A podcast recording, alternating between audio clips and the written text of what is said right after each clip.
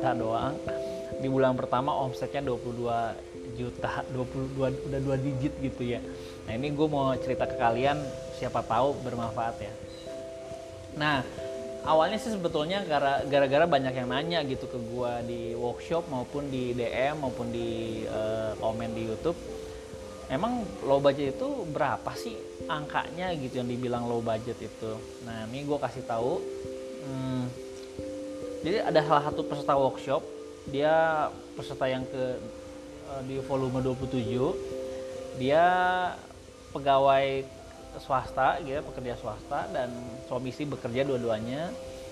Uh, lalu ini pun gue menyadari baru-baru ini gitu kok ini orang hebat gitu ya bisa uh, nggak dia nggak pakai mesin dia juga beli espresso gitu di kedai kopi lalu uh, tiba-tiba tinggal jualan doang gitu. Gue rasa ini satu contoh yang yang yang apa ya yang boleh ditiru sama teman-teman yang mau masuk ke bisnis kopi gitu. Oke kalau teman-teman mau di super low budget gitu modal sejuta ya anggaplah kita modal sejuta. Apa aja sih yang perlu kita siapin ya ini berdasarkan pengalaman gue dan pengamatan gue tentang uh, bisnis kopi low budget selama ini ya. Nomor satu. Um, harus buang dulu mindset kita. Uh, kan kita selalu banyak alasan ya uh, untuk memulai sesuatu itu kadang-kadang banyak banget pertimbangan banyak alasan gitu kenapa gue nggak mulai-mulai gitu Nah ini gue rasa perlu teman-teman benerin dulu di mindsetnya bahwa e, mau sukses atau mau alasan gitu. Kalau alasan lu mau alasan, gue bisa kasih lu seribu satu alasan. Tapi kalau mau berhasil, ya lu harus segera mulai gitu. Nah nomor satu, kalau lu mau lo budget, ya, lu siapin dulu dream list lu, lu siapin impian lu atau alasan lu untuk mulai itu apa. Kenapa gue bilang nomor satu ini? Karena gini loh bisnis low budget itu lu bosnya nggak ada. Ya kalau lu punya bos kan mau nggak mau lu kerjain kan. Mau nggak mau lu uh, ya lu kerja gitu mau karena ada bosnya. Ada yang nyuruh lu ada yang ngegaji lu.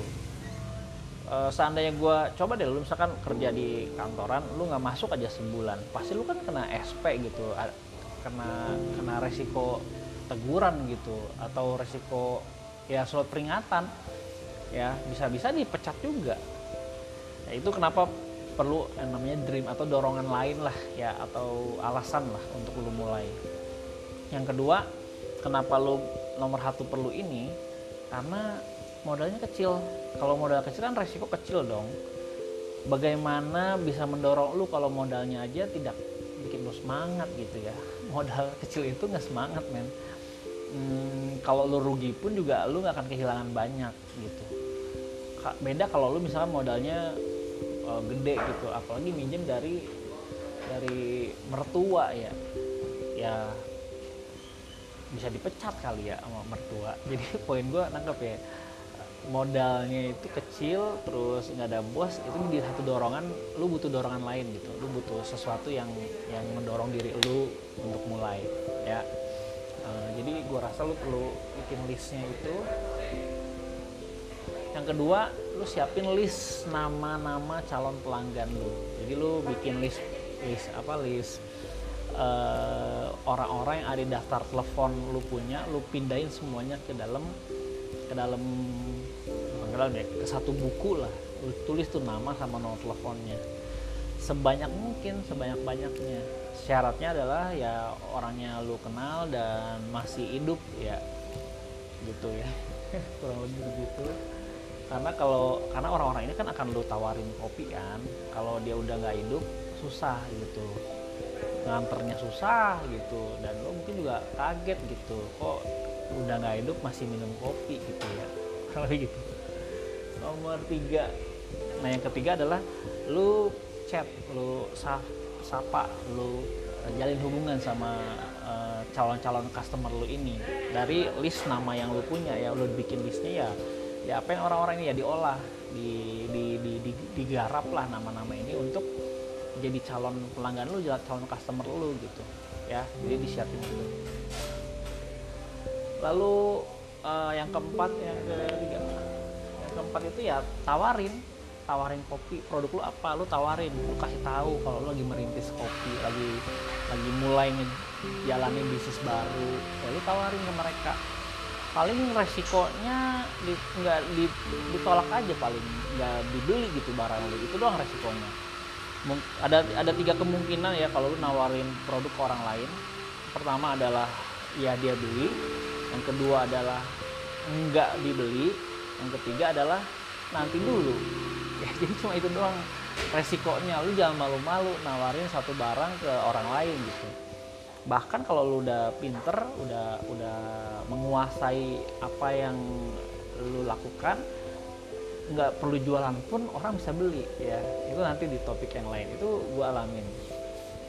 Lalu yang ke uh, yang kelima ya lu konsumsi barang lu yang lu jual. Lu mesti tahu apa yang lu jual. Lu konsumsi pribadi um, kopi lu. Jadiin itu kebiasaan lu sendiri gitu.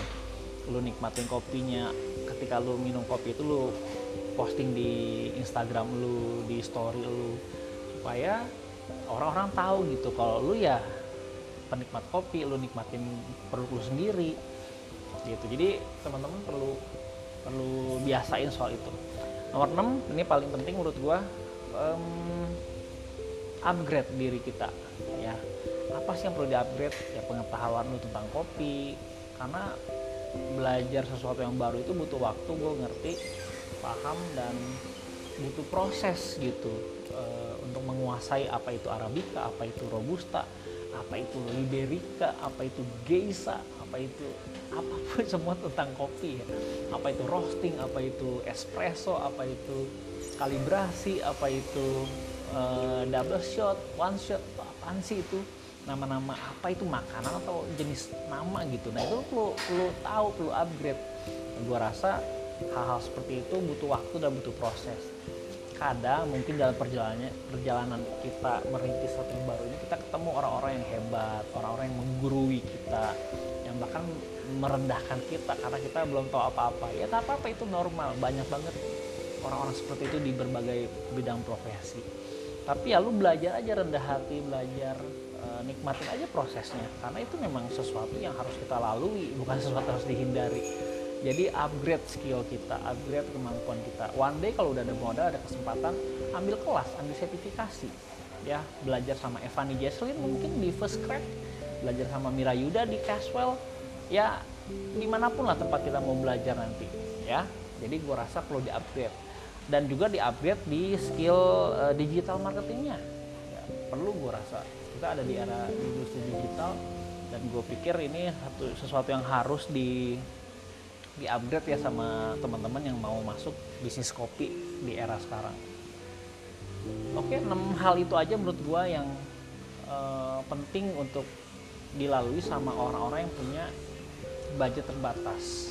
Tapi terlepas budget yang terbatas atau banyak ya, gua rasa enam hal ini justru akan lebih meledak lagi ketika orang-orang yang punya budget melakukan itu dengan cara-cara yang yang yang apa yang lebih lebih powerful ya dengan yang menggunakan uh, konsultan atau advertising atau apa pun dengan budget yang dimiliki. Tapi kalau kita low budget ya lakukanlah. Ya jangan malu-malu gitu untuk menawarkan untuk menceritakan apa yang lu kerjakan saat ini.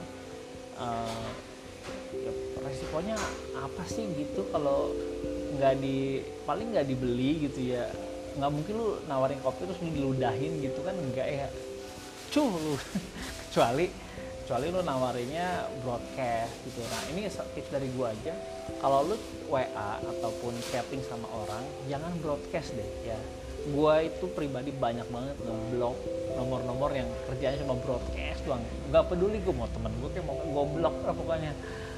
Kesel ya. Jadi gua rasa ya perlu perlu perlu belajar tentang jalin hubungan baca bukunya Les Giblin di Carnegie baca upgrade skill tentang jalin hubungan sama orang apa sih yang dibahas topik-topik apa yang diobrolin. Kesimpulan dari topik ini adalah uh, lu siapin supplier lu ya kalau lu mau low budget super low budget bahkan modal lu cuma sejuta doang siapin supplier lu siapin support system. Support systemnya apa? Jadi suppliernya ada support systemnya ada lalu pilih mentor. Siapa yang akan jadi mentor lu, lu pilih. Yang kira-kira jadi mentoring lu siapa sih gitu. Dalam lu membangun bisnis lu. Lalu terakhir tinggal lu nya lu nya kira-kira gimana? Serius atau enggak oke atau enggak nih udah matang udah bulat atau enggak nih ya supply ready, support system ready. Kalau support system mungkin join komunitas ya, kayak gue punya komunitas sharing bisnis kopi, itu tempat uh, support system gue gitu. Gue rasa gitu aja di vlog kali ini. Semoga kalian kalau benar-benar menerapkan enam langkah ini, gue rasa pasti bisnis akan meledak tahun depan akan berbeda modal udah ada mungkin bikin kedai kopi impiannya. Uh, sekarang meninggi dari bawah dulu nggak apa-apa. Dan gue pengen dengar cerita kalian bagaimana kalian membangun bisnisnya dengan budget yang minim gue rasa gitu aja semoga menginspirasi video ini. Dadah. thank you